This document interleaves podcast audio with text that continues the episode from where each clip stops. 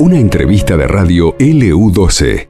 11 de la mañana, 19 minutos en la República Argentina, 1534 1776 y como es de dominio público, hemos conocido hoy a través de nuestra emisora que la gente que no pudo seguir viaje, que no pudo viajar, eh, porque se cerró la ruta ayer a las 18.30 justamente, para los colectivos tuvo que quedarse aquí en Río Gallegos, fueron alojados en el, en el gimnasio del 17 de octubre y allí también estuvo trabajando Graciela Suárez de Red Solidaria de Mujeres, ¿cierto? Ayudando a los varados mm, aquí en Río Gallegos. Hola Graciela, buen día, ¿cómo le va?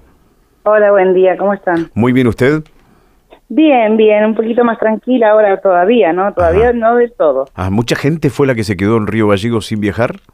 Eh, sí, mira, hubo en la terminal había, porque se contactaron conmigo eh, como a las once y media, doce de la noche para ver en qué lo podía ayudar, porque bueno, estaban con la gente varada ahí, había niños, gente adulta, gente derivada, este, que estaban en, bueno, esperando ver qué, qué lo que pasaba porque no salieron los colectivos. Eh, había un promedio de 50 personas ahí en la Ah, terminal. Un número importante. Claro, lo que pasa es que se habían suspendido eh, cuatro colectivos, cuatro colectivos que no salieron, Eh, pero los otros eh, tengo entendido que habían llegado hasta Guaraique y bueno, en Guaraique quedaban en espera si podían pasar o no, y un colectivo quedó ahí en la terminal, la gente en la terminal, y bueno, que no, no encontraba la solución, entonces se comunican conmigo, bueno, me pude comunicar gracias a Dios con eh, Protección Civil, que Claudio Guerrero, y bueno, le planteé el tema, lo- se habló con Claudio Picuntureo, porque eh, primero me comuniqué con la parte de, del ministerio y me dijeron que bueno que eso le correspondía a la municipalidad, así que bueno, por, o sea, encaminé por esa vía.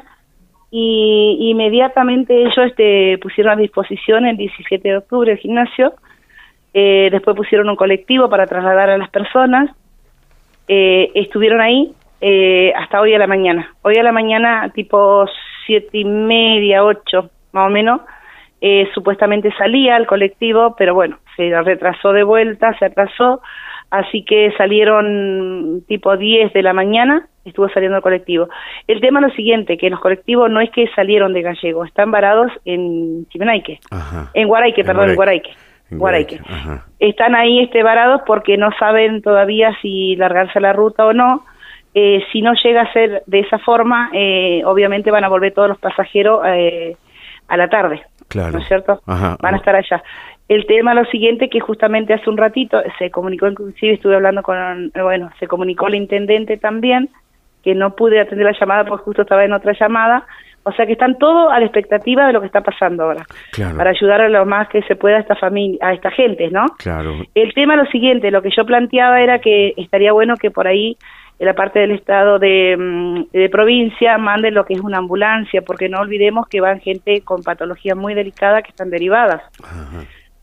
Eh, por lo menos para controlar que la salud de ellos esté bien, porque imagínate que desde la mañana hasta la tarde que esté parado sentado no dentro de un colectivo es bastante cansador para claro, ellos, por claro, lo menos, ¿no? Claro, ¿y qué sabe usted? ¿Están allí todavía en Guaraique esperando o los han Hasta dejado ahora salir? sí. Hasta- ah. no, hasta ahora sí porque de la terminal me están teniendo al tanto Ajá. y todavía no han salido. Me Ajá. van a avisar si llegan a salir o si lo vuelven, porque yo anoche me acerqué, eh, como ellos no habían cenado ni nada, yo hice un vivo, que creo que ahí escucharon ustedes, a donde yo pedía que por favor la gente le acercara algo para que coman, porque había muchos niños. Claro. Había como un promedio de 8, 9, 10 o 10 niños, ponele. Eh, por lo menos para que coman algo, tomen algo. Yo les llevé café, bueno, té, de todo un poco, ¿no? Claro. Este, para que lo, eh, lo tomen ahí en el, en el gimnasio. Ajá. Este, el tema es, eh, me dijeron de que todavía no salen. Así que me van a estar informando a ver cómo, cómo va a seguir esto, porque esto no termina acá, e inclusive, como yo hablaba con la gente anoche, ahí en la terminal, con la gente que está de- este, varada, yo le decía que era mejor que pasara esto, que se queden en la terminal y no que tenga que lamentar una desgracia en la ruta, ¿no es Claro, cierto? claro, sí, seguro, Por seguro. están. Aparte tengo entendido que también hay colectivos varados que vienen a Gallego. Están viniendo a Gallego y están varados. Ajá. ¿En que no pueden pasar. ¿En, en qué lugar? ¿Dónde? No, no me, no, no, no me supieron decir exactamente a dónde, pero voy a averiguar ahora un rato más. Que están varados que no pueden llegar, pasar para acá, que vienen para Gallego directamente, claro. Sería el, el tramo final. Ajá. Bueno, importante señalar eh, eh, la solidaridad, Graciela, porque hay otros lugares donde si te pasa una situación similar, arreglátelas como puedas. Claro, igual de todas maneras había este, mm, ¿cómo es? Eh, un, mm, C, C, CNRT, ¿puede ser? Sí. Que controlador de viajes nacionales. ¿Qué pasó? Habían pasajeros que están derivados que tenían eh, el viaje hasta Comodoro, Comodoro hacían transbordo a Buenos Aires, pero resulta que como no salió el colectivo, no llegaron a tiempo, a horario para el transbordo, perdían el pasaje de Comodoro a Buenos Aires. Ah, no te puedo creer. Ese era otro tema para la gente esta que va derivada.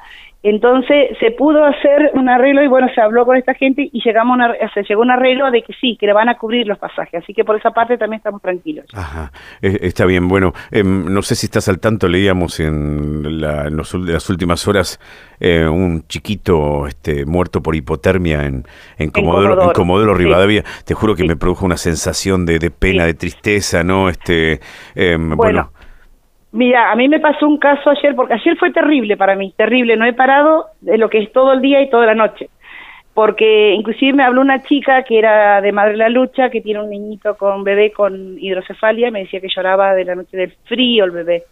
Así que ayer le conseguí pañales, le conseguimos manta, bueno, caloventores no me quedó más, viste que entraron cinco o seis caloventores y se le dio prioridad también a otras personas eh, que, bueno, por ahí se enoja la gente, pero yo en realidad le doy prioridad a gente adulta, mayor, o bueno, que por ahí tienen niñitos especiales, pero justo este caso salió después.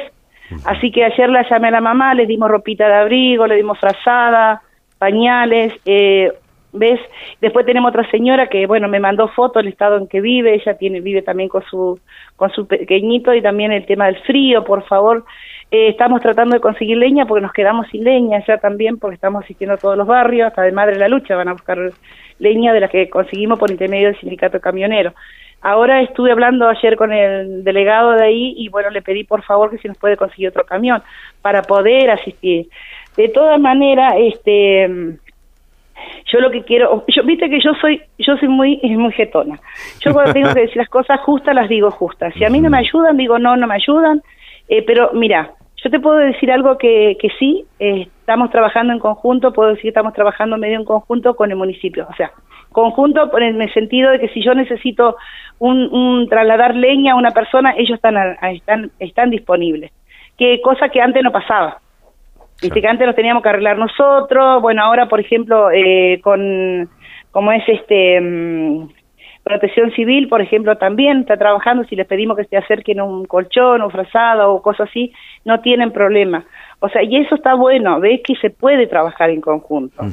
Más allá de que nosotros no pertenecemos al municipio, la red de mujeres no pertenece al municipio, pero sí este, está bueno eso que estén a disposición. Claro. En el caso esto de la gente de la terminal, por ejemplo, se levantó el teléfono ayer y se movieron todo rapidísimo. bueno. Y eso está muy bueno, muy bueno que respondan, ¿no es cierto? Claro. Eh, Seguro, sí, sí, sí, no nos cabe la menor duda y, y, lo destacamos. Bueno, ojalá que se solucione el inconveniente, eh, que empiece a mejorar el clima. Dicen que a partir del jueves mejorará, esperemos, ¿cierto? Este, sí, para pero hoy a partir de las 4 de la tarde está pronosticado nieve. Sí, sí, sí, sí, hay nieve de vuelta. Así que vamos a ver cómo, cómo sigue esto, ¿viste? Porque yo, yo te digo la verdad, personalmente, yo prefiero que esa gente se queden acá y no que agarren ruta y después tengamos que lamentar una desgracia. Y es un riesgo, es un riesgo. Graciela, Graciela, gracias por tu tiempo, como siempre. No, por favor, chicos, gracias a ustedes. Un beso, un beso, que sigas bien. Hasta luego. La señora Graciela Suárez, integrante de Red Solidaria de Mujeres, eh, ayudando, este es lo que mejor sabe hacer, ¿no? Este Y la gente eh, lo reconoce,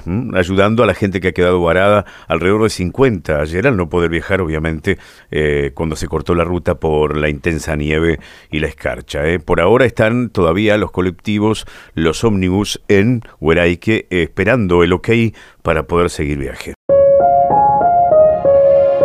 Esto pasó en LU12, AM680 y FM Láser 92.9.